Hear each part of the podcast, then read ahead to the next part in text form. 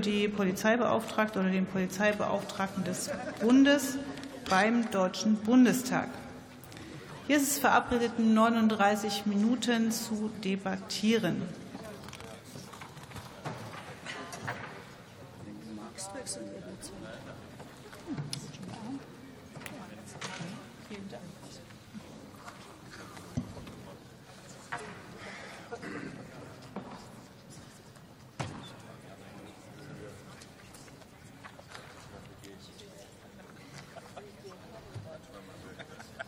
Guten Tag.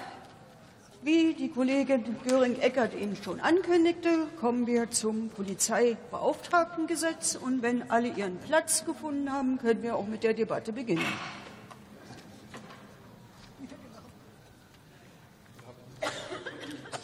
Ich eröffne die Aussprache. Das Wort hat der Kollege Sebastian Hartmann für die SPD-Fraktion.